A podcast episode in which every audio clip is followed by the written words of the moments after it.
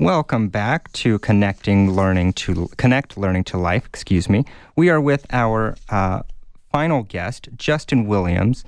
Each week, we will have our final segment called the CivX seg- segment. Um, Justin is a serial entrepreneur, mentor, educator, and community leader. Most recently, Justin launched CivX, a national program to foster a movement of civic renewal through deliberation, innovation, and action. Justin, um, what is this essay going to look like this week? Uh, this week, we're um, kind of extending the conversation from last week, uh, which focused on the contrast of democracy and fascism. Uh, and this week, the role of, of uh, facts and truth in our democracy and the role it plays in ensuring our individual freedoms and liberties. All right. I'm, I'm looking forward to hearing it. In 1849, while serving his only term as a U.S. Congressman from Illinois, Abraham Lincoln wrote a letter to his old friend and colleague Joseph Gillespie. The letter included one of my favorite political quotes of all time. Lincoln told Gillespie, quote, I'm a firm believer in the people. If given the truth, they can be depended upon to meet any national crisis. The great point is to bring them the real facts and beer. This quote is widely shared on social media. I'm sure that's because so many of us love a good beer. But it also speaks to the very foundation of the experiment that is our American democracy. It says that citizenship means working together, and that our democracy requires building trust in each other, and that both of those are much easier to do with a good happy hour conversation than through our posts on social media. We, the people, with all of our knowledge, grit, and innovation, can be counted on to solve the greatest challenges facing our society. But we can only succeed as citizens, as a society, and as a democracy if we make our choices using the objective truth and the real facts. According to Dr. Timothy Snyder, Yale historian and author of the book On Tyranny, authoritarian governments attack or seek to control independent checks and balances and bend these institutions toward their own personal objectives. They do this by censoring the internet, radio, and TV, or packing the courts with loyalists, or silencing the work of scientists so that they can maintain control over messaging and ensure widespread distribution of their propaganda. Snyder notes that in authoritarian governments, they attack truth through four modes of, uh, including open hostility to verifiable reality and presenting their lies as if they were facts. Endless repetition of the lies to create a sense that the lie is the only truth. Magical thinking, where the leader makes impossible promises that even mutually contradict with each other. This forces followers to choose to ignore these contradictions and move to accept the impossible promises on faith. And finally, a self deification that establishes the leader as the only source of valid information and demands all faith be submitted to them and their claims. In their noble efforts to reject a monarchy, our nation's founders recognized the threat of authoritarian power. They drafted a constitution that gives that power to citizens, and they crafted our institutions to have systems of checks and balances. These institutions and systems work and they help us make good decisions, but they are only as strong as the information we use. Imagine if our courts rejected factual evidence. There would be no justice, only widespread lying. Imagine if our scientists and engineers rejected factual evidence. Our airplanes would crash and our buildings would collapse. Imagine if our press rejected factual evidence. The loudest, wealthiest, and strongest would dominate our political discussions. Today, we live in a hyper-connected world that spreads both true information and false propaganda. And both of these can move quickly, unverified through social media, message boards, cable news, talk radio, and other channels. However, as the popular London preacher Charles Haddon Spurgeon said in an 1855 sermon, quote, a lie can travel halfway around the world before the truth can get its boots on.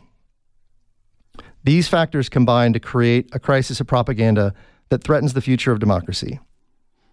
In 2018, Rex Tillerson, former Secretary of State for President Donald Trump, delivered a speech that spoke directly to this threat. In clear and powerful words, Tillerson said, quote, an essential tenet of a free society, a free people, is access to truth. The government structure and a societal understanding that freedom to seek the truth is the very essence of freedom itself. It is only by fierce defense of the truth and a common set of facts that we create the conditions for a democratic free society comprised of richly diverse people. Those free people can explore and find solutions to the varied challenges confronting the complex society of free people. If our leaders seek to conceal the truth, or as people become accepting of alternative realities, they are no longer grounds, uh, no longer grounded in facts, then we as American citizens are on a pathway to relinquishing our freedom. This is the life of a non-democratic society comprised of people who are not, not free to seek the truth.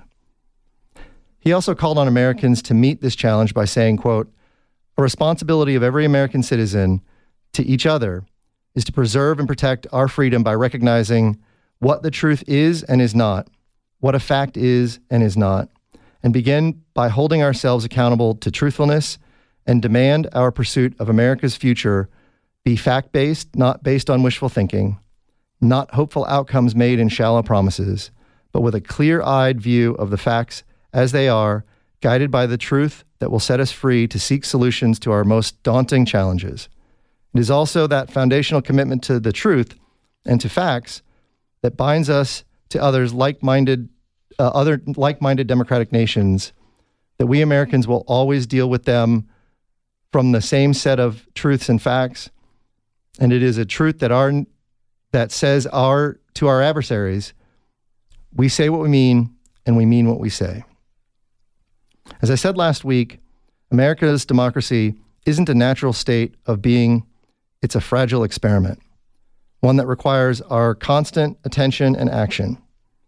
That means it is our patriotic duty as citizens not only to vote or volunteer, but also to advocate for objective truth and to fight uh, to protect the independence of the institutions that search for truth, including our courts, journalism, and science.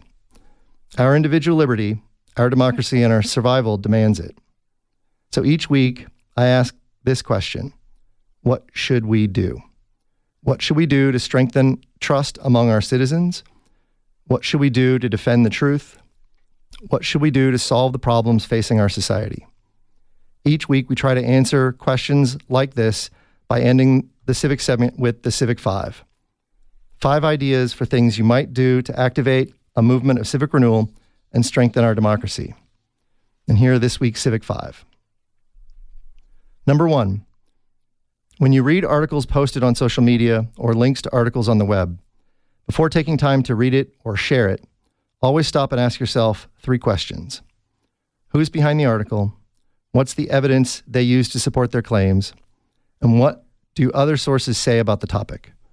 This is called lateral reading because you are reading about the article before you invest your trust into what it is saying.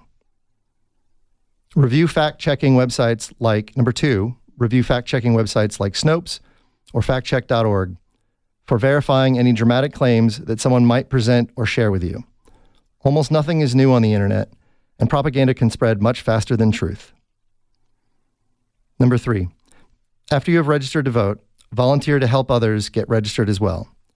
Civic renewal is much more than voting, but it's still the most important opportunity you have to have your voice represented. Number four, attend a virtual city council or community board meeting. Local elected officials have the most direct impact on our lives.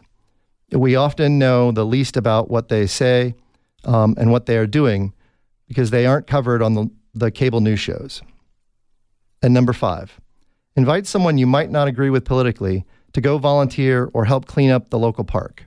Civic renewal is about making connections with others and even helping to solve small problems will help strengthen our sense of community.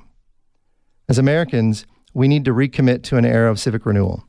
This sounds ambitious and perhaps overwhelming, but our success will come not from electing the perfect leader, but from us taking civic actions, often in very small things like the Civic Five. All right, Justin, thank you so much for, for taking the time and, and speaking with us today. That does conclude our essay portion for the show.